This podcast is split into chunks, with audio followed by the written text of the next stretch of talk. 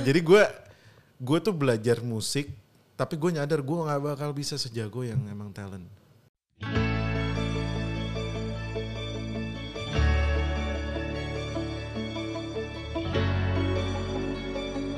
Dalam menekuni sesuatu tuh sampai ke atas puncaknya dulu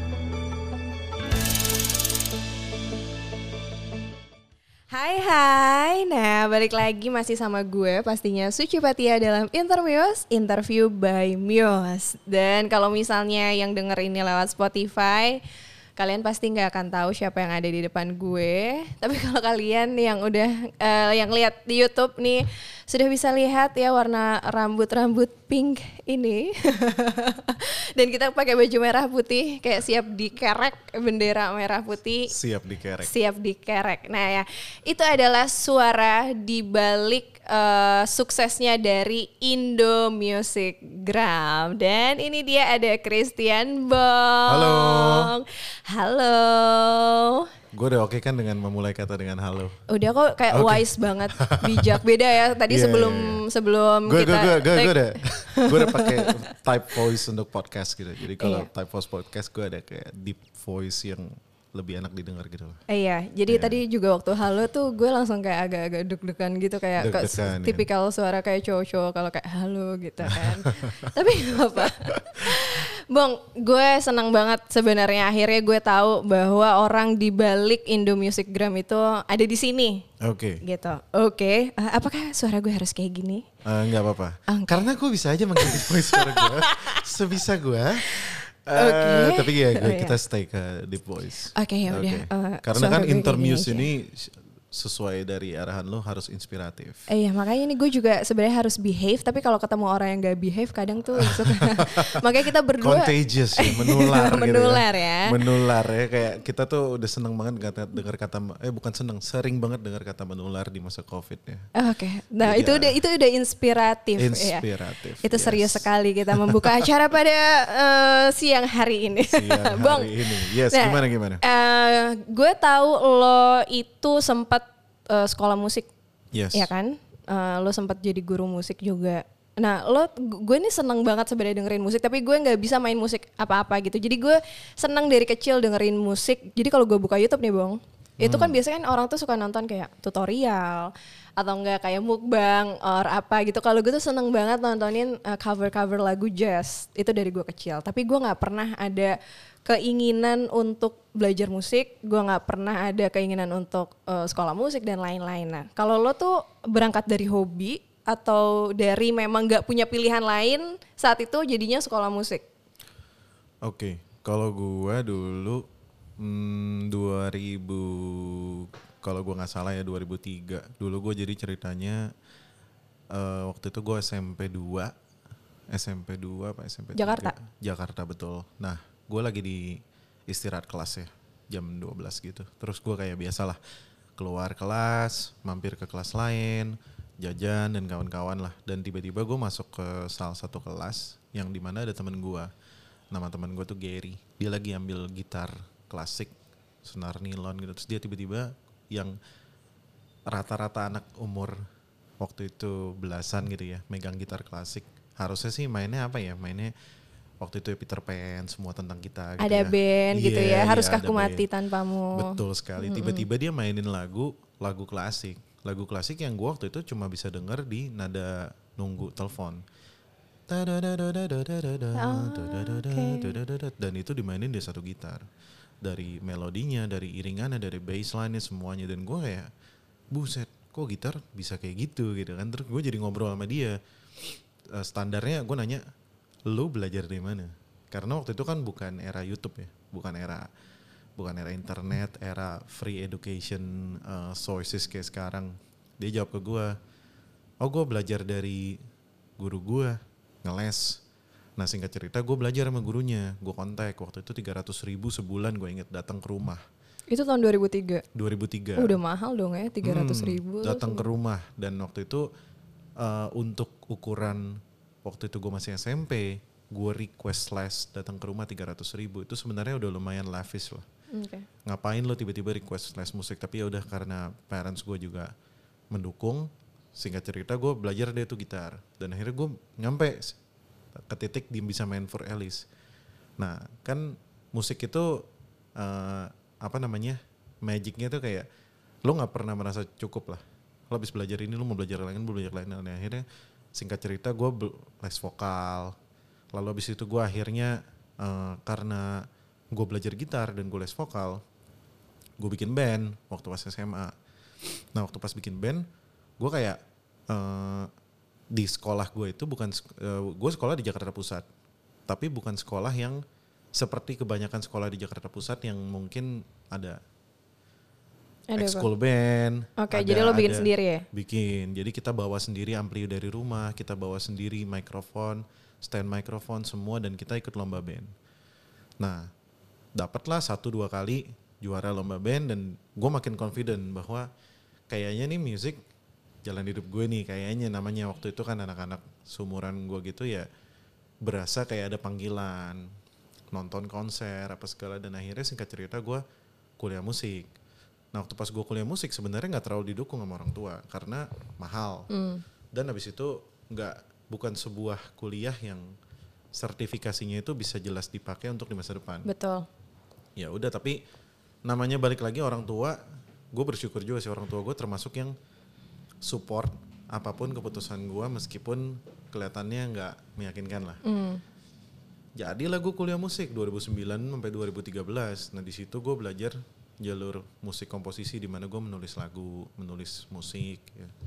2013 lulus akhirnya ya udah dong maksudnya gue udah umur 22 gue udah lulus dan kalau gue tiba-tiba jadi yang lain kayaknya nih Sayang. konyol gitu lah. Sayang ya. konyol. Konyol. minimal lu apa ya gue dulu pernah dibilangin sama temen gue minimal lu dalam menekuni sesuatu tuh sampai ke atas puncaknya dulu jadi lu udah ngelihat top tuh gimana? Rasanya udah lu udah tahu sedingin atau sepanas apa di sana. Lu mau tinggalin ya udah habis itu. Minimal lu udah di top lah. Nah ya udah gue gue paksa. Entah dari menyanyi entah dari main gitar gue ikut lomba. Berbagai eksistensi dan aktualisasi gue ikutin. Lah lomba macam-macam. Adalah menang satu dua kali. Tapi gue kayak ngelihat kok entry barrier untuk kalau misalnya lu jadi artis misalnya untuk jadi musisi. Itu kalau yang seniman yang misalnya musiknya seni ya itu lu nggak butuh ganteng atau cantik. Lu cuma butuh eksentrik unik antik Oke. dan uh, pintar. Or at least kedengeran pintar atau kelihatan pintar. Nah tapi kalau yang selebriti lu butuh kelihatan good looking. Kalau lu nggak lahir dengan wajah yang cantik atau ganteng minimal lu tahu cara dress up. Nah gue gua gue berasa kayaknya gue nggak dua-duanya nih anjing. Kayaknya gue nggak ganteng dan juga gue nggak tahu cara dress up yang maksudnya gue bukan boy dengan yang I know how to style good gitu. Ya udahlah kayaknya ya udah gue coba nih apa pun itu gue coba. Sampai akhirnya 2014 gue masuk ke digital gue jadi content creator eh gue nyadar ternyata kok digital itu lucu. Ada satu boundaries yang ternyata tidak ada di uh, TV tapi ada di ada digital dan sebaliknya. Apa tuh? yang gue rasain fans digital itu lebih forgiving dalam appearance tapi lebih nggak forgiving dalam kesalahan. Kalau misalnya kalau misalnya eh, nggak gue gue gue nggak lagi mau ceritain soal kesalahan ya tapi Oke. mereka sangat forgiving sama appearance gue jadi misalnya gue dengan dengan dengan penampilan gue se, se ngehe apa pun nih gue nyanyi kedengeran enak dikit wah like nya banyak banget komennya banyak mantep mas. Enak bang. Dipanggil macam-macam gue. Kok mas bang kak. Semuanya udah. Kang AA. Iya semua juga udah. A, Kang A, A, semuanya kan udah gue udah dapet. Dan gue liat, oh ternyata nih ada tempat buat gue. Dan ternyata pas gue liat nih gamer, youtuber yang mana yang benar-benar pada naik di Indonesia dan di dunia emang nggak semuanya good looking. Itu jadi ngeboost percaya Ngeboost- diri lo dong, gue, ya ngeboost kan? gue kayak ih mukanya jeleknya kayak gue nih, kayak gue bisa nih kayak gue bisa, Bisa maju nih gue, Iya. gitu. Jadi kan karena lu merasa lu mirip dengan dia, lu jadi makin yakin bahwa lu bisa kayak dia gitu. Dan akhirnya gue yakin, oh ya udahlah, gue makin mantepin. Nah dari situlah akhirnya gue bener-bener 2014 sampai sini, singkat cerita, gue masih stay di musik. Dan alasannya ya bener-bener apa ya? eh, bukan karena gue menjawab pertanyaan tadi, mungkin bukan karena gue jago, bukan karena gue ngerti banyak, tapi karena gue suka dan kayak yang tadi itu, kayak ada magicnya gitu kayak gue belum merasa kelar aja Oke. masih ada yang perlu gue gali lah gitu. Makanya akhirnya lo eh, hidup lo berarti hampir setengah usia lo ini sekarang lo berapa sih 30? 30. Oh my god 30 Berarti banyaknya dari waktu itu eh, Maksudnya dari usia lo itu lo sangat dekat dengan musik dong Hmm, ya kan? Bisa dibilang kalau dari tadi yang gue cerita dari awal mula gue belajar ya mungkin ya 15 tahun udah. Iya deh. 15 tahun kan 15 setengah ya Tapi sebelum itu gimana rasanya Masuk kepala tiga Apakah ada yang berbeda ketika lo sudah menyentuh kepala tiga Ada perubahan-perubahan signifikan gak? Yang pasti gini, ketika gue masuk kepala tiga dan gue tidak ada di Forbes 30 under 30, gue kayak nyadar, oke gue berarti nggak bisa masuk Forbes 30 under 30. Brengsek. Emang nih emang Forbes tuh tapi bajingan Iya, Dia jadi iya. kayak punya standar nih Gua- sebelum 30 tahun harus jadi Iya, iya. sesuatu Iya, in a way, in a way gini, in a way, in a way, gue sadar uh, awarding itu penting, tapi gue sadar awarding itu juga intimidating.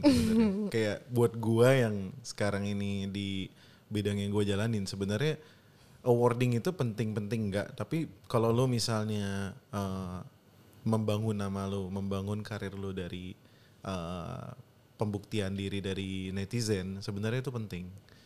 Nah, Iya. makanya makanya dan gue jujur gue nggak pernah mendaftarkan kayak ke banyak awarding kayak gitu-gitu loh dan Forbes pun gue baru tahu bahwa lu ternyata bisa daftar sendiri gitu kan ya dan gue kayak ya udah Gila ya 30. tapi Udah 30 tapi itu jadi standar yang gila ya di mana-mana sekarang orang-orang kayak apa sih yang udah lo lakuin sebelum 30 tahun? Itu tuh pasti gara-gara Iya. Forbes tuh salah satunya dan dan emang. mungkin gini ya 30 itu juga kan ibarat kata kalau kayak kalender itu kepalanya beda kan langsung ya.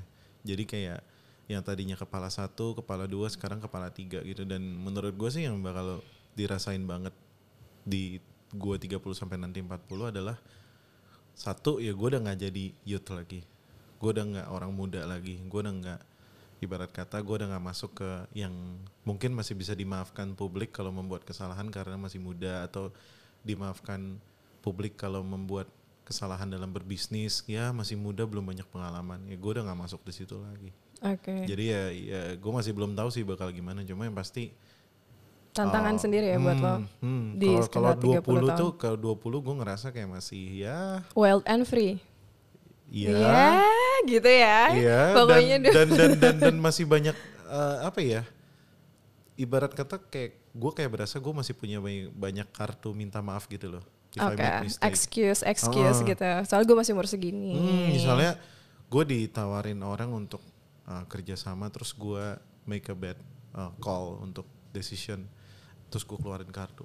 Sorry. Tapi kan gue juga belum pengalaman. Oh, ya, bro. gue Oh, masih iya. umur segini, tapi kalau udah 30 iya udah juga gitu. Tapi kalau 30 kayak enggak, fuck, enggak, enggak, fuck enggak, lu ngapain aja selama Iya, ini? iya, gitu kan, enggak, kayak- enggak, enggak, lo udah 30 tahun. Oke.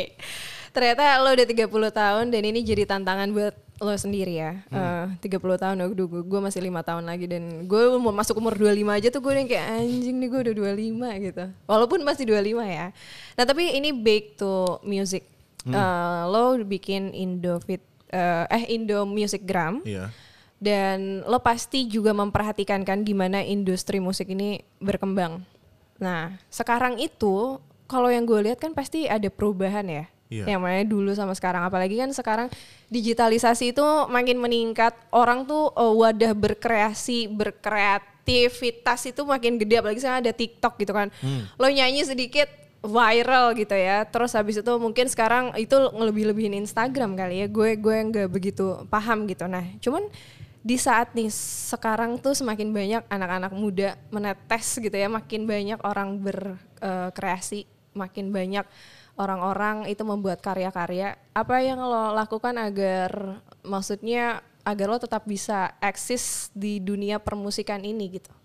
Oke, kalau gua em, gini dalam 15 tahun gue bermusik ya, pendewasaan yang gua eh, rasakan kan setiap setiap proses dan progres itu selalu ada pendewasaannya. Kayak kalau misalnya kita ambil contoh Agnes Monica. Kita udah hampir nggak pernah mendengar nama Agnes Monica, biasanya dengarnya Agnes Mo. Karena itu adalah proses pendewasaan dia. Dari seorang Agnes Monica menjadi Agnes Mo. Agnes Mo. Dan kita juga tahu dia dari lagu dia yang anak-anak sampai lagu dia yang What Up A sampai lagu dia yang baru-baru ini yang benar-benar dia udah go international seperti Coke mimpinya. ba- battle coke or something itu. Coke Battle itu Iya, kan Coke 2014. Oh udah lama juga ya. Udah lama itu. Tuh bayangin gue berarti. Jadi yang baru-baru ini gue jujur gue juga nggak tahu judulnya karena gue nggak terlalu ngikutin. Cuma maksudnya eh, dia kan udah mengalami pendewasaan nih dalam berkarya sebagai sosok Agnes Mo. Dan menurut gue salah satu yang dia lak- eh, menurut gue dia salah satu yang inspiratif lah.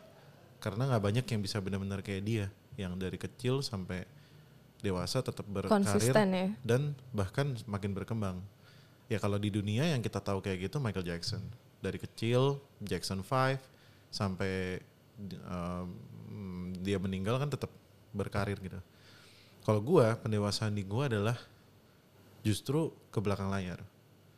Jadi gua dulu yang sangat seneng dikit-dikit Banci kamera. banci kamera, gue juga melihat diri gue sebagai aset dan talent dan kawan-kawan dan gue juga me-showering myself dengan improvement dari skill, soft skill, hard skill, uh, gears, instrumen, semua gue melihat sekarang itu lebih ke orang lain.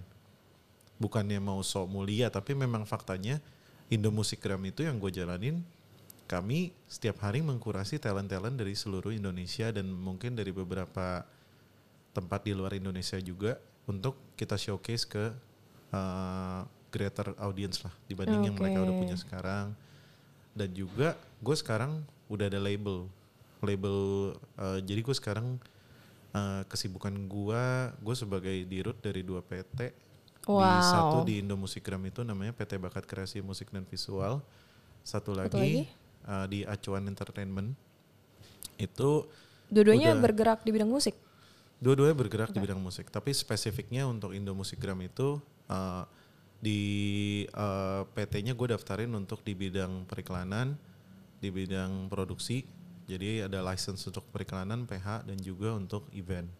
Nah kalau yang di Acuan ini gue joint venture sama salah satu label di Indonesia yaitu Trinity Optima. Jadi kami membangun satu PT lagi untuk bergerak di bidang uh, label me- mengelola records master dan juga artist management. Nah, salah satu artis bukan salah satu sih artis kami saat ini ada dua itu bisa dibilang Siapa eh, tuh? paling bisa dibilang ya mungkin paling hot di TikTok lah ya itu ada Jebung sama Alsa. Jebung ini mungkin gue nggak tahu mungkin kalau lo nggak terlalu ngikutin TikTok Jebung ini kemarin sempat ngerilis kopi dangdut sama Oke, Ashraf yang Jamal. yang ini gak sih yang dia pakai gitar-gitar? Iya, Oh, nah, itu- itu kan- dia. iya. Itu viral banget kan Betul, tuh. dan itu masuk Song of the Year tahun 2020 dan si Alsanya ini juga uh, masuk rising talentnya TikTok. Dan ini sekarang yang sedang lo Iya. kem- eh, bina untuk menjadi seseorang yang lebih besar. Oh, berarti sekarang lo akan menjadi man behind the gun aja nih. Betul, memang dari memang dari empat tahun lalu semenjak gua ngantor itu gua uh, gua matiin dulu ya ini ada notifikasi nih. Oh iya, semoga bukan selingkuhan ya. Bukan, Oh, bukan. untungnya bukan. Karena jamnya masih jam sibuk. Oh iya, untung ini intermuse ya, bukan kayak sidak, un- bukan sidak handphone. Kalau sidak handphone nanti kita periksa tuh WA-nya Betul barusan juga, dari siapa. Betul juga. Tapi biasanya kalau sidak handphone harusnya nggak usah dicek. Oh iya Udah benar bisa ya. cek sendiri. Oh iya betul juga, betul juga. Silakan lanjutkan. Oke oke. Jadi gue memang sekarang ini ada di bidang eh, di belakang layar semenjak 4 tahun lalu dan si Jebung dan Alsa ini semenjak sign eh, tahun lalu itu memang ya tanggung jawab gue untuk membuat dia menjadi lebih baik daripada yang udah dia bangun. Ketika lo merekrut jebung-jebung ini, apakah itu sudah membuat kopi dangdut apa sebelum kopi dangdut? Sebelum. Jadi eh, Jebung dan Alsa ini adalah eh, mereka masih teenage ya. Satu umur 19, satu umur 17. Dan saat ini mereka followersnya satu dan 6,1 juta, satu udah 7,8 juta. Dalam jangka waktu berapa lama sih ketika lo berkreasi di TikTok bisa dapat followers sampai segitu banyaknya? Kalau jujur kalau mungkin jawaban ini bisa dijawab sama mereka ya, karena gue sendiri juga nggak tahu kalau untuk exactly berapa lama. Tapi kalau untuk Alsa, gue tahu banget dia dari belum satu juta sampai jadi 7,8 kayak sekarang itu bener-bener dalam waktu yang singkat banget. Sama kurang lebih kayak waktu pas Jebung dari 0 sampai jadi 6 juta. Karena Jebung ini dikenal sama publik karena dia pernah bikin video mukul-mukul meja sambil nyanyi lagu Katy Perry Dark Horse. Oke, Nah, tapi kalau Alsa dia Oke. memang sweet girl yang memang mengcover lagu dan gue seneng banget sih dia kemarin ini kayak ke notice gitu dia di komen sama Alan Walker dia di dia di follow back sama Bella Hadid dan Megan Trainor Wow, gila Bella Hadid nge-follow dia. Nge-follow dia dari 30-an Di following list dia di TikTok. TikTok. Iya. Terus Oke. gue yang kayak wow oke makin berat deh beban gue. Dan lo justru bagus dong. Iya kan? bagus, cuma maksudnya eh, gue sadar bahwa yang gue pegang ini adalah someone yang benar-benar potensial banget. Tapi Bang gue jadi penasaran. Eh, banyak banget eh, ya let's say banyak ya. Nggak Hmm. banget ya kalau banget kayak ba- eh, eh, apa namanya banyak gitu. Exaggerate lah. Iya. Banyak yang bilang kalau misalnya popularitas yang naiknya sing cepat gitu itu akan bertahan secara singkat gitu ya. Tapi kalau misalnya popularitas yang dibangun secara pelan-pelan dan konsisten gitu kan, ketahanan mereka juga akan lama gitu dalam apa yang mereka tekuni. Nah, kalau misalnya dari dua anak garapan lo nih, dua orang ini tadi Jebung Jebung sama Alsa ya. Mereka ini kan dalam waktu yang singkat bisa dapat popularitas yang segini gilanya ya. Bahkan kelebihan yang artis-artis yang mungkin udah uh, maintain karir itu dari tahun-tahun lalu. Nah dengan pandangan-pandangan kayak gitu lu gimana? Setuju apa enggak? Gue jujur, gue belum bisa menjawab ini secara data atau secara objektif karena gue sendiri kan kalau di industri sebenarnya masih baru banget. 15 tahun yang gue jalanin itu, 10 tahunnya adalah belajar. 5 tahunnya ini baru benar-benar berkarir secara profesional. Itu pun sebenarnya gue masih regard diri gue masih belajar. Bukan karena gue sosokan humble brag gitu tapi benar-benar memang benar-benar memang gue masih banyak banget nggak taunya di industri. Kalau di komposisi teori-teori gitu ya oke lah gue sarjana musik ya mungkin kalau level SMA gitu bisa lah gue sikat lah sampai ke belakang sampai ke SD tapi kalau di industri banyak sekali yang tidak seperti teori yang di kita pelajarin ya jadi untuk bicara fame yang naik atau eh, secara cepat atau secara lama atau istilah lainnya biasanya orang pakai istilah kita mah maraton bro kita bukan sprint yang maraton lebih long last gitu Hmm. Iya, biasa iya, gitu kan iya ya kan.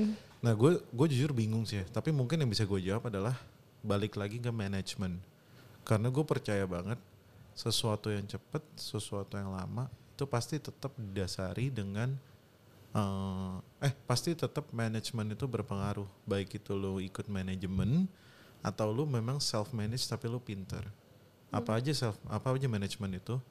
Ya financial management ya branding management ya uh, healthy management ya apa ya misalnya uh, Apalagi? uh, content management event jadi kan lu kan harus juga membuat konten dalam setahun ya Dan itu susah loh, nggak nggak nggak gampang untuk uh, Betul. Jadi maintain misalnya itu semua. gampangnya gini, kita udah mau selesai di bulan Maret. Dan bulan Maret ini kan bulan terakhir di quarter 1. Kita akan masuk quarter, Quarter 2 dua. sampai quarter 4. Nah, masuk di quarter a- akhir di quarter um, masuk quarter 2 itu kan ada Paskah, ada acara-acara lain, ada Ramadan. Nanti Juni ada masuk sekolah. Nanti Agustus ada masuk kuliah. Nah, itu kan banyak sekali momen-momen yang sebenarnya kita nggak perlu nunggu sampai udah deket baru mau bikin sesuatu. Bisa aja kita plan. Let's say misalnya bulan Juni anak-anak mau masuk sekolah di bulan Juli. Ya lu bikinlah web series tentang anak sekolah untuk me- membuat mereka makin rindu lagi karena kan dengar-dengar Juli mau masuk nih tatap muka. Ya lu bikinlah web series nggak perlu yang high production value atau lu bikinlah lagu tentang sekolah gitu kan ya. Atau lu bahkan remake lah lagu tentang sekolah lagu anak sekolahnya Krisya misalnya. Nah itu kan strategi yang harus dipikirin dan itu gue lebih bicara zoom in Q2 sampai Q4. Tapi kalau kita bicara zoom out itu adalah first year until fifth year. Dan itu kalau manajemen lo bagus, mau lo naiknya cepat, kalau dipegangnya oke ya oke aja. Tapi kalau misalnya lo dipegang sama bad manager atau lo bahkan lo you you very bad at manage yourself gitu ya. Mau 10 tahun juga sama aja anjir. Iya, betul. Karena banyak banget yang gue udah ketemu ya orang-orang yang senior gitu ya, yang benar-benar nggak pinter dalam memanage diri dia selagi dia muda, ended up sakit, meninggal, miskin di masa tua. Ya, Tenggelam itu kan, gitu ya. Itu kan contoh. Benar. Nah, tadi lo udah ngasih-ngasih gue contoh kayak gimana kalau yang dari yang gue tangkep berarti kita juga diharuskan untuk selalu uh, inovatif, harus selalu kreatif gitu kan. Nah, eh, tapi menurut lo sendiri nih, being kreatif itu bawaan atau justru sebenarnya bisa diasah? Ya kan? Karena kan ada yang kayak bilang bahwa oh ini emang orang emang udah kreatif aja nih orang gitu kan. Atau sebenarnya untuk menjadi kreatif itu tuh bisa belajar dan bisa diasah sebenarnya? Oke, kreatif itu gue percaya gini, kreatif, musik, art, bikin makanan gitu ya. Pokoknya sesuatu yang nilainya itu uh, tangible, uh, intangible ya, bukan sesuatu yang bisa nilai pakai angka gitu. Itu sesuatu yang sebenarnya bisa dilatih tapi nggak akan bisa ngalahin yang dari sononya udah ada uh, vibe di sana. jadi lo percaya dengan adanya Gue uh, percaya dengan given gitu ya gue percaya dari Tuhan Gue percaya dengan genetika seseorang yang memang udah lahirnya tuh udah ke sana. Jadi misalnya gini, there are two people standing in front of us right now. Ada satu AB, dua CD namanya. Nah, AB ini adalah seseorang yang dari lahir udah musically gifted. Mau diapain, mau dikasih gorengan kayak goblok, tetap aja nyanyinya enak banget. Nah, CD, atau dari dari pendengaran juga ya udah tahu nih kayak wah ini F nih nada C nada Iya, D iya. gitu ya Nah, meanwhile si CD ini adalah seseorang yang sangat mencintai musik, sangat menyukai musik, sangat tahu banyak musik, belajar musik dari dulu sampai sekarang ke semua guru-guru yang hebat. Ended up mereka berdua ketemu nih di usia 20 tahun. AB still singing dengan santai, dengan enak. CD still singing as well dengan serius karena dia melihat ini sebagai karir dia, sebagai apa yang dia kejar dan mungkin memang dua-duanya adalah penyanyi profesional. Let's say dua-duanya adalah penyanyi wedding. Suatu hari mereka ketemu nih di weddingan. Gue bangun ceritanya keren banget ya. cerita gue yang nikah ya Bentar, bentar. Iya, iya, iya. Gue bangun cerita dulu. Ding, ding, ding, ding, ding. Nah, mereka ketemu di Musik. weddingan. Oke. Yes. Terus mereka ketemu di weddingan. gue pakai baju weddingnya ya Iya, pakai baju weddingnya. Terus mereka ngejob bareng. Mereka ngejob bareng. Duet, duet, duet. duet. Iya, duet. Nah, si AB, AB-nya cewek CD-nya cowok ya CD-nya cowok ya. AB-nya lupa ngulik. Lupa ngulik lagu. terus CD-nya ngulik banget. Ceritanya mereka nyanyi lagu Just the Two of Us. oke Just romantis the, banget Just ya the Two of Us ya kan lagunya kan Just the Two of Us. Ceritanya nih mau tektokan. We can make it itu si AB. Oh ini sekalian agak-agak sedikit agak pamer suara gitu ya. Kita Iya, masukin iya, pintar. Iya, Bong. betul. Waktu pas Just the Two Us itu kan si CD nih. Pas si AB-nya dia lupa. Harusnya dia nyanyi We can make it if we try. Tapi karena dia musically gifted. Dia nyanyi Just the Two of Us. Ha, ha, improve, improve. gitu kan. Sebenarnya ngehe, cuma karena dia jago enak. Oke. CD bete. Kok dia anjir ini kok lo nggak kok lo nggak ngulik sih? Tapi menurut Ebi yang penting kan klien happy yang penting kok nyanyi nggak nggak salah. Emang ada yang Nggak bilang salah juga sih. iya emang ada yang bilang musik salah mereka ribut. Dan akhirnya CD update IG story nggak very unprofessional. Ebi-nya bodo amat karena menurut dia ya udah end of the story. Drama lah CD Iya, gitu ya. End of end of story, moral of the story menurut gua intinya. Fakta tuh emang ngehe. Intinya CD ini gue sering banget ketemu dalam hidup, sering banget gua ketemu. Dan AB ini sama sering banget ketemu. Dan gua sampai ke satu kesimpulan karena gue juga sarjana musik, gue kuliah musik, gue juga banyak teman-teman uh, yang sama-sama seperjuangan di kuliah musik, gue nyadar memang ada yang ngulik banget, tapi sebenarnya dari lu denger aja kalau lu udah bisa bedain gitu, lu tahu sebenarnya lu tuh nggak di sini karena nggak enak nyanyi lu, tapi benar nyanyinya, tapi nggak enak gitu loh. Kayak lu tau gak sih kayak nadanya bener, tapi nggak enak, nggak nggak Oke, untuk didengar. iya iya iya. Tapi yang satu nih nggak ngulik, nggak maksudnya nggak terlalu improve gimana, tapi emang dari sononya tuh kayak udah gifted aja. Dan itu kenapa kan ada event seperti bla bla bla got talent, bla bla bla mencari bakat. Karena apa? Bla bla bla idol. Hmm, dan kita sering banget kan lihat orang yang out of nowhere nggak kelihatan banget meyakinkan, tapi sekalinya ban, wah anjir enak banget suara. Nah itu, Pertanyaan dari gue, lo termasuk yang AB atau yang CD? gua adalah orang yang mungkin gua ada sisi AB-nya karena bapak gua dulu adalah anak band, mak gua dulu juga eh, nyanyi di gereja tapi bukan yang profesional dua-duanya. Jadi mungkin gua dapat genetiknya dari mereka. Tapi gue juga adalah CD yang di mana gua Belajar les, les, vokal les. gitu. Nah, gue nyadar gue nggak ada genetika yang Jadinya sampai IF. sejago itu. Iya kayaknya gue IF. lo kayaknya IF deh. English first ya. Jadi teman-teman semua buat kalian yang ingin belajar Inggris silakan. Jadinya oh, ya. ya IF. Oh, ini placement built in, built in, built in. Jadi sebenarnya ini adalah Ini adalah pesan After- sponsor. After this we gonna talk in English. Nah, jadi gue gue tuh belajar musik, tapi gue nyadar gue nggak bakal bisa sejago yang emang talent. Gue nggak bisa. Dan gue emang akhirnya gue berdamai. Gue berdamai itu belum belum lama loh, kayak cuma lima tahun kayaknya. Lima tahun terakhir ini gue berdamai untuk kalau memang hal yang gue nggak bisa, gue ngambil.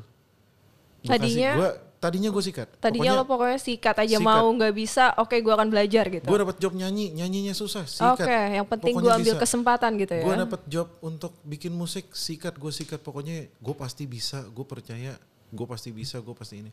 Tapi belakangan gue akhirnya menik menikmati enaknya berkolaborasi. Jadi kayak misalnya nih gue dapet job nih. Eh, bong gue mau ada musik untuk visual ini, musiknya mau begini, gue mau ada vokalis begini. Wah dulu tuh minimal dari semua job yang disebutin tuh setengahnya gue tuh. Lo itu eh, lo lebih ke ambisius, nggak mau melewatkan banyak kesempatan atau emang lo maruk aja sih? Paling gini, maruk? karena karena gue berasa gue emang orang musik, jadi gue pikir kalau masih bisa gue kerjain kenapa enggak? Oke. Tapi sekarang gue bener-bener udah sampai ke titik yang gue bahkan ada aja enggak gitu. Jadi gue kayak ya udahlah gue tahu ada orang yang bener-bener memang meant to ngerjain itu. Ya udah gue oper ke dia. Ya di situ lo gue belajar skill Akhirnya baru. situ.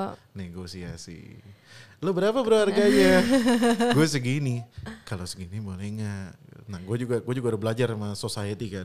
Lo nggak boleh sebut angka, angka harga teman ya. Gue nggak sebut harga teman. Tapi gue sebut harga spesial. Harga spesial boleh gak bro? Nah di situ gue belajar oh negosiasi ternyata menarik juga ya. Dan itu berangkat dari kolaborasi. New ya. skill, new skill, New skill. iya. New skill. Ya New skill, singkat cerita oke. lah dari dari Yes, yes. drama yang tadi gue ceritain intinya eh talent itu gue percaya Lo itu percaya banget? gue percaya banget gue punya keponakan dari sekarang udah enam tahun Eh, tahun ini tujuh tahun. Umur tiga tahun gue main piano. Gue main misalnya di nada dasar A major.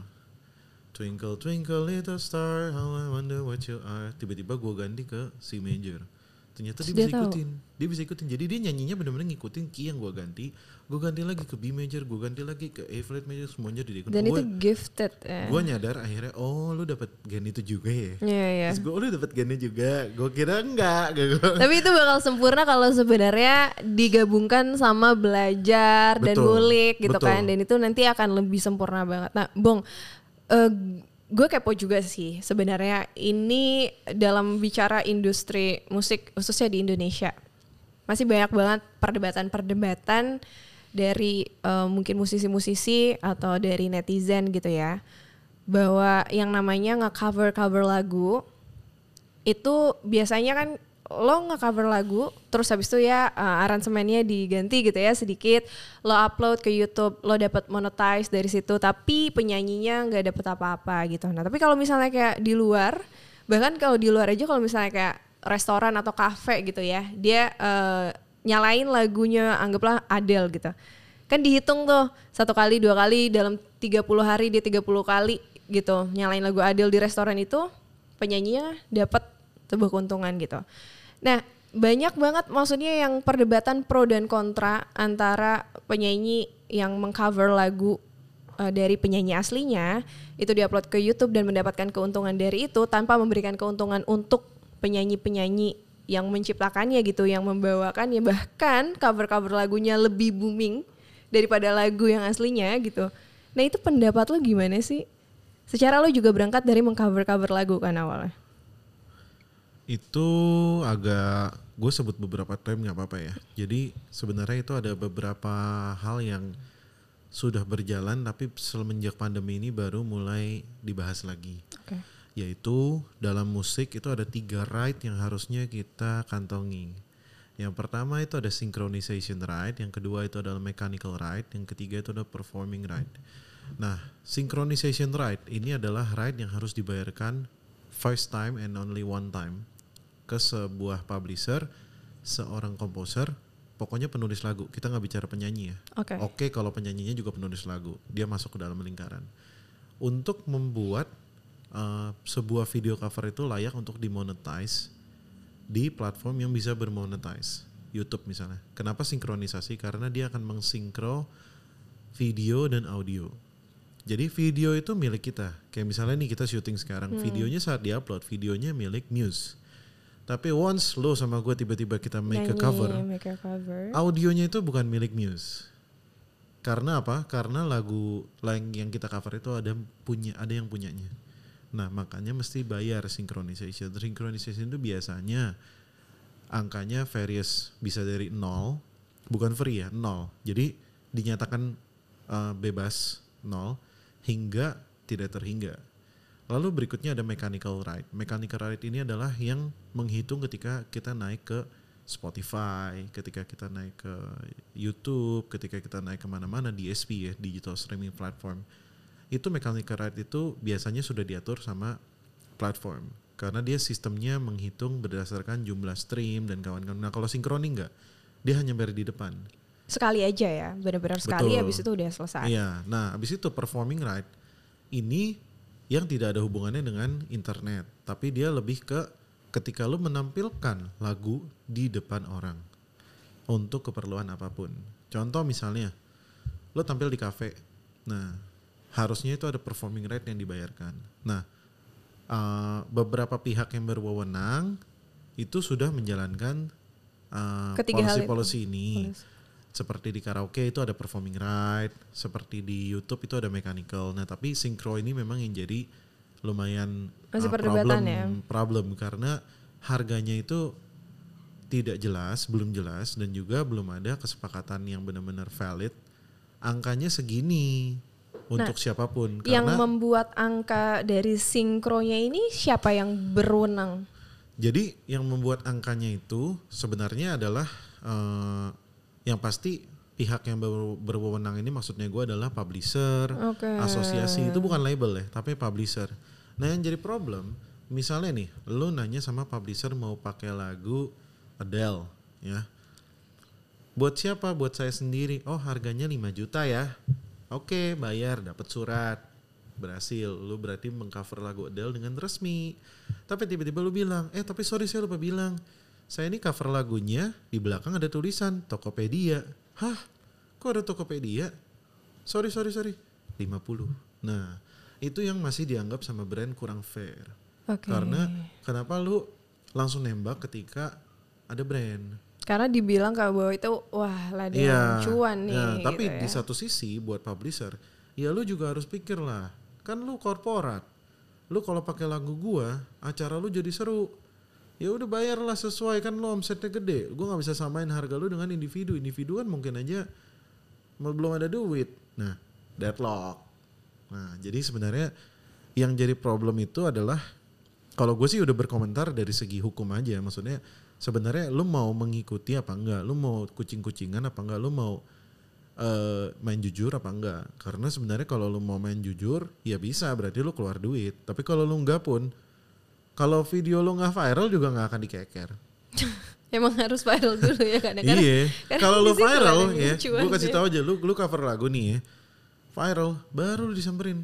Disamperinnya sama siapa? Sama fans, sama pihak berwajib. Padahal kan harusnya itu fair-fairan semuanya harusnya dapat perlakuan yang sama nggak sih? Ya sebenarnya Iya kan? sebenarnya gini, gue udah sering banget ngobrol masalah ini sama beberapa publisher semenjak gue jadi eh, Buka label ya? Heeh, jadi gue banyak ngobrol sama beberapa pihak dari asosiasi, ada Om Chandra Darusman dari Caseiro, ada Febrian Indo dari Hi-Fi, terus juga sampai kita sempat eskalasi ke Backcraft ya, sempat ke dulu Pak eh, Ari Juliano waktu pas eh, Oke, berarti udah serius banget. udah berarti udah udah saat serius itu banget, ya udah, udah, udah, udah, udah udah. serius banget karena karena ini jadi isu yang eh, nggak selesai deadlock dari pihak publisher merasa komposer tuh hidupnya harus eh, sejahtera dia bikin lagu dia pasti dapat dong kesejahteraan dari mana pun tanpa tanpa tapi tanpa kecuali di satu sisi cover artis punya pema- punya pemikiran ah lu ribet lu nggak kayak Amrik Oke. Amrik enak, lu ribet. Gue nggak mau cover lagu lu, orang lagu lu juga enak kok di cover sama gue terkenal. Nah akhirnya kan Iya, iya. nggak selesai kan.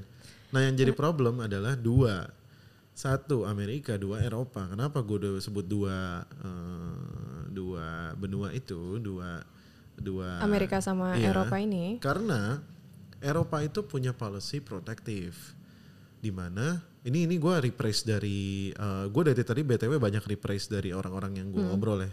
Jadi eh, yang Eropa ini protektif, mereka ini melindungi aset. Jadi ketika misalnya lo cover lagu Michael Rock, lo cover lagu Daniel Sahuleka, mereka akan mengemail lo dan mengancam untuk somasi kalau misalnya lo nggak berizin.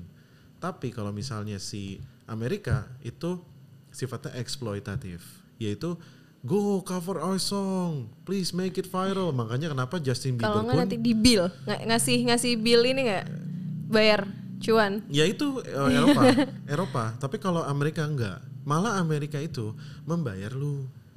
untuk memviralkan. Yes, salah artis gua ini udah berapa kali dapat job dari Warner Music, dari Sony Music, dari yang regional di Hong Kong di luar cover lagu kita ya. Even 88 Rising tuh email ke Indo Musikgram, naikin dong cover kita di Indo Musikgram. Yang which is kalau di Indonesia video mau naik, lu izinnya mana? Misalnya iya, gitu iya, ya. iya. Kalau 88 Rising nawarin, nah itu yang akhirnya jadi pro dan kontra. Ah, tapi apakah ini menjadi kayak masalah yang eh, utama gitu di industri musik Indonesia? Atau sebenarnya ada kalau mis enggak sih sebenarnya yang lebih pengen gua tanyain tuh permasalahan terbesar sekarang di industri musik Indonesia yang utamanya yang sedang lo dalami banget nih. Lo kan pasti kan lo terjun. Lo kan jadi Iya. pa- eh, pelaku industri musik kan. Nah, yang sedang lo ingin garap nih itu apakah tentang polisinya aja ataukah lebih ke kreativitasnya lo sebenarnya lebih pengen mengembangkan musik Indo- eh, musik Indonesia itu lebih seperti A, B, C, D dan E gitu. Kalau gue jujur sekarang challenge terbesar gue itu satu, gue grassroots dulu. Gue harus bisa mengerti dulu di Indonesia ini peraturannya seperti apa. Polisinya dulu ya. Hmm, Karena eh, nggak semua policy itu seperti yang tertulis di atas kertas. Hmm, Bener banget. Networking juga ngaruh. Lo kenal banyak orang, lo kenal sama bos-bosnya, lo kenal sama dikit. iya, lo itu itu ngaruh. grassroots, grassroots itu paling utama. Lalu yang kedua adalah hits.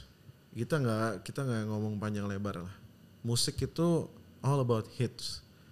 Nah, gimana cara bikin hits sekarang? Kalau dulu we have radio. Radio itu ada hits maker. Sekali diputar di radio, dua kali diputar di radio, seratus kali diputar di radio. Everybody knows, semua orang tahu sama lagunya. Tapi kalau sekarang, who is the hits maker? Yes. Tiba-tiba kita tahu ada seseorang dari TikTok nyanyi lagu Pamungkas to the bone. Take me home and fall in. Gue yang tadinya nggak tahu lagu Pamungkas apa aja karena gue memang tidak mendengarkan Pamungkas. Akhirnya jadi tahu, oh ada lagu yang lumayan juga ya dari dia. Emang gue, I know he's good. Cuma maksudnya gue emang nggak dengerin dia aja gitu dan oh jadi tahu ya. Akhirnya jadi hits. Tapi yang lain yang udah melakukan strategi marketing sampai ke radio bayar publicist apa belum tentu sukses. Nah itu pertanyaannya adalah how do we make hits? Itu yang masih gue Itu yang masih sekarang jadi Hmm, tantangan dan buat mungkin lo. problemnya ini adalah problem bagi semua label. Kenapa? Karena kita udah masuk ke era free. Kalau dulu kita masuk ke kita masih ada di era di mana lu cuma nunggu apa yang diputar sama MTV dan apa yang bakal diputar di radio ketika lu lagi naik mobil Yes. atau lu lagi di rumah putar play- radio player. Yes. Sekarang lu bisa streaming dari YouTube, lu bisa buka dari Spotify, Spotify, SoundCloud, semuanya Even udah SoundCloud, ada. Joox, Langit Joox. Musik, lu bisa Banyak buka. banget. Lu dan lu bahkan dari Facebook juga bisa tiba-tiba ada lagu, dari grup WhatsApp keluarga bisa tiba-tiba ada yang Yes, ngirim yes, yes. lagu. Jadi kayak lu nggak, lu karena sumbernya makin banyak, target marketnya juga makin makin amburadul gitu ya. Akhirnya makin bingung untuk membuat hits. Oke, berarti itu jadi challenge lo juga ya. Challenge. Nah kalau misalnya lo dulu ya ini pertanyaan terakhir mungkin dari gue. Oke. Kita kita pernah mengalami yang namanya CD kaset. Ada RBT, lo inget gak sih kalau lo dulu telepon? ada RBT ya.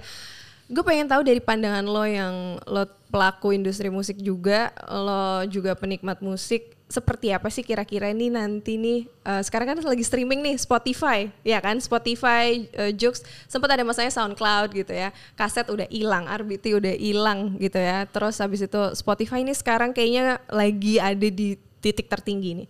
Lo membayangkan gak sih dalam 10 tahun ke depan apa sih nanti yang akan menjadi wadah terbesar untuk uh, para pelaku di industri musik ini? Oke, gue jujur uh, hidup di era transisi ya, jadi gue ngerasain banget beli kaset, beli CD, yang gue nggak ngerasain tuh beli laser disc. CD-CD yang gede itu. Oh iya iya iya. Jadi iya. gue gua nggak ngerasain vinyl juga gue nggak ngerasain karena vinyl yang gue rasain itu adalah vinyl yang udah di dihidupkan kembali, di di restore. Nah gue ngerasain dari kaset, CD, lalu abis itu ke iPod dan abis itu sekarang ke streaming, eh beli iTunes buying music, lalu abis itu ke sekarang streaming. Nah jujur kalau gue lihat sih sekarang ya, yang akan mungkin 10 tahun lagi ya, 10 tahun lagi. Iya, 10 tahun lagi. Karena kan ada trennya kan biasanya Bentar, kan. gue inget 2011 itu masih CD belum Ada streaming. eh, ini dulu gue dengerin Apple juga web Music. eh, web trick tuh dengerin lagu gak sih? Iya, Iya kan? Web trick gitu kan. Oke, 10 tahun lalu 2011 itu kita masih di CD, Yes. tapi udah menuju meninggal. Udah Beberapa sekarat. beberapa tempat udah mm, closing down, yang masih anomali itu Jepang ya. Eh, yang lain udah lumayan transisi ke digital tapi masih ngeraba-ngeraba. 10 tahun lagi feeling gue kayaknya bakal eh, harusnya ada hubungannya dengan eh, digital currency ya. Digital currency. Iya, jadi sekarang ini lagi ada oh, movement that's yang interesting. lagi ada movement yang lagi seru banget. Jadi kan eh, sekarang lagi rapidly growing banget yang namanya NFT. Yes. Terus habis benar. itu cryptocurrency, Crypto. altcoin. Iya. ya. Nah, ada satu sistem yang lagi dibangun yang di Indonesia belum ada yaitu sistem di mana pembayaran musik itu menggunakan kripto. Nah, jadi directly dari musik didengarkan oleh fans, pendengar apa penghasilannya nyampe ke musik ke si musisi. Pembayarannya melalui kripto. kripto. Dan dan Wow. ini juga udah ada di eh, apa namanya di beberapa website. Kayak temen gua ada beli lahan sekarang beli lahan tuh lahan digital. Jadi kalau sekarang dulu beli tanah tanahnya bisa kita pegang gitu ya. Kalau temen gua kemarin baru beli tanah 24 juta itu dua kali 96 meter persegi tapi digital jadi tanahnya itu namanya sandbox. Nah sandbox ini Gue jadi kayak enam dosan. ada beberapa ada beberapa eh, company yang udah beli tanah itu. Ada Binance ada Atari dan temen gue beli dua. Dia ngajakin gue untuk pamerin NFT di sana. Nanti kalau misalnya gue jualan di sana yang beli gue itu bayarnya pakai ETH ETH. iya itu Apa salah tuh satu ETH? salah satu kripto Gue baru denger. Oh, salah satu. Ethereum kalau nggak salah gue lupa deh Oke, oke. Itu Pokoknya- salah satu Iya, altcoin, bukan Bitcoin tapi altcoin. Jadi dia eh, koin-koin lain lah. Oke. Itu kemarin ada temen gua ngejual karya dia di NFT. Itu dibeli berapa ETH pokoknya 10.000 USD. 10.000. Jadi dia langsung dapat dapat NFT-nya, eh, dapat eh, pembayarannya, dia cairin, jadi dia kaya. Oh, dan ini sekarang sedang berkembang Sudah nih. sekarang lagi-lagi dibangun Ini kan nih masih- awareness masih- ini. Masih di art ya, Iya, art yang iya. dalam artinya lukisan gitu. Nah, gue yakin penetrasi berikutnya pasti ke musik. Nah, nanti di musik entah nanti misalnya proses pembagiannya itu per stream berapa atau per pembelian berapa, tapi pasti akan ke sana. Menurut gue kayaknya maybe takes 5 to 10 years. Harusnya sih 2031 matang lah di situ. Harusnya 2031 berarti lo membayangkan industri musik itu nanti eh, berhubungan dengan cryptocurrency ini. Pasti berhubungan dengan eh, mungkin gak spesifik kripto ya, tapi berhubungan dengan digital currency. Oh, ya, digital currency. Iya, lebih spesifiknya digital currency. Oke, wow. gue jadi gue nggak kebayang sih. Tadi gue pikir tuh lebih kayak ke ide-ide kreatif yang gak berhubungan sama currency currency, tapi lo membayangkan suatu hal lain ya. Ya. Kalau kreatif tuh mentok Iya. kayak kayak apa ya? Kayak kayak lu bayangin eh, Nggak ada habisnya loh tapi konser silent disco udah. ya udah kan? habis semua ya. Terus misalnya house party udah, terus rave party udah. ini apa namanya eh, pajamas party Iya, gitu pajamas party semuanya udah. udah. Konser di dalam mobil, drive in konser udah. udah. Maksudnya orang akan terus berinovasi, tapi menurut gua yang akan paling berusaha, yang paling beda adalah daily, bukan bukan bukan One- event one- one bulanan. event Hmm, gitu ya. Daily. Daily. How do we react to music right now? Kayak misalnya sekarang lu, apakah lu masih ngebawa CD? No. Lu sekarang semuanya Hmm. dan dan bahkan apakah musik ma- ngemakan storage lu? No. Semuanya di cloud. Nah berarti kan akan makin ke sana terus. Bahwa kita akan store everything somewhere south uh, somewhere out there lah. Oke, nanti kita 2031 ini kan pasti kan akan stays forever di YouTube kan dan Spotify. Iya. Nanti 2031 kita lihat lagi video ini dan kita buktikan apakah betul. Jadi nanti 2031 guys tolong komen ya di sini. Wah, betul, betul nih Kak Bong, A Bong, Kang Bong. Aduh, Eh, Kang mungkin Bong mungkin ya. 2031 dipanggilnya Mbah. Mbak ya, eh, rambut lo kayak udah nggak pink, udah agak putih natural ya menurut gue. Bang, thank you so much udah Sama-sama, mau thank ngobrol you. di interviews tadi benar-benar insightful buat gue banyak tahu bahwa tadi apalagi eh, tiga mekanisme yang ada policy-policy yang tadi juga eh, yang ada di industri musik di Indonesia juga itu jadi pengetahuan baru sih buat gue dan semoga ini juga jadi pengetahuan untuk kalian yang lagi nonton Intermuse dan gue Suci Patia Dan gue Christian Bong. kayak ada kayak Oke, gue kaget juga tiba-tiba. Oke, yes. langsung ditunjuk gitu ya. Nah, nggak apa-apa dong itu kan harus orang orang kreatif itu harus yes gitu Iya, loh iya, ya. iya, iya, Kita iya. ulangin lagi aja ya sekali oke, lagi oke, ya. oke. Oke jadi thank you so much dan gue Suci. Dan gue Christian Bong. Nah itu lebih smooth loh enak ya. Nah. gue gue udah tahu isian-isian gue tuh harus kayak announcer gitu loh. Harus sebelum lu kelar banget gue udah isi gitu. Oh, iya, iya, gue udah iya. belajar ya. Ya kan suaranya kan jadi kayak gitu. Betul sekali. Oke Jadi memang baik. saat ini kita pamit kembali. dulu Ya, dan sampai dulu. sampai bertemu Sampai bertemu di Intermuse. interview by Mios. Dadah. Bye. Bye.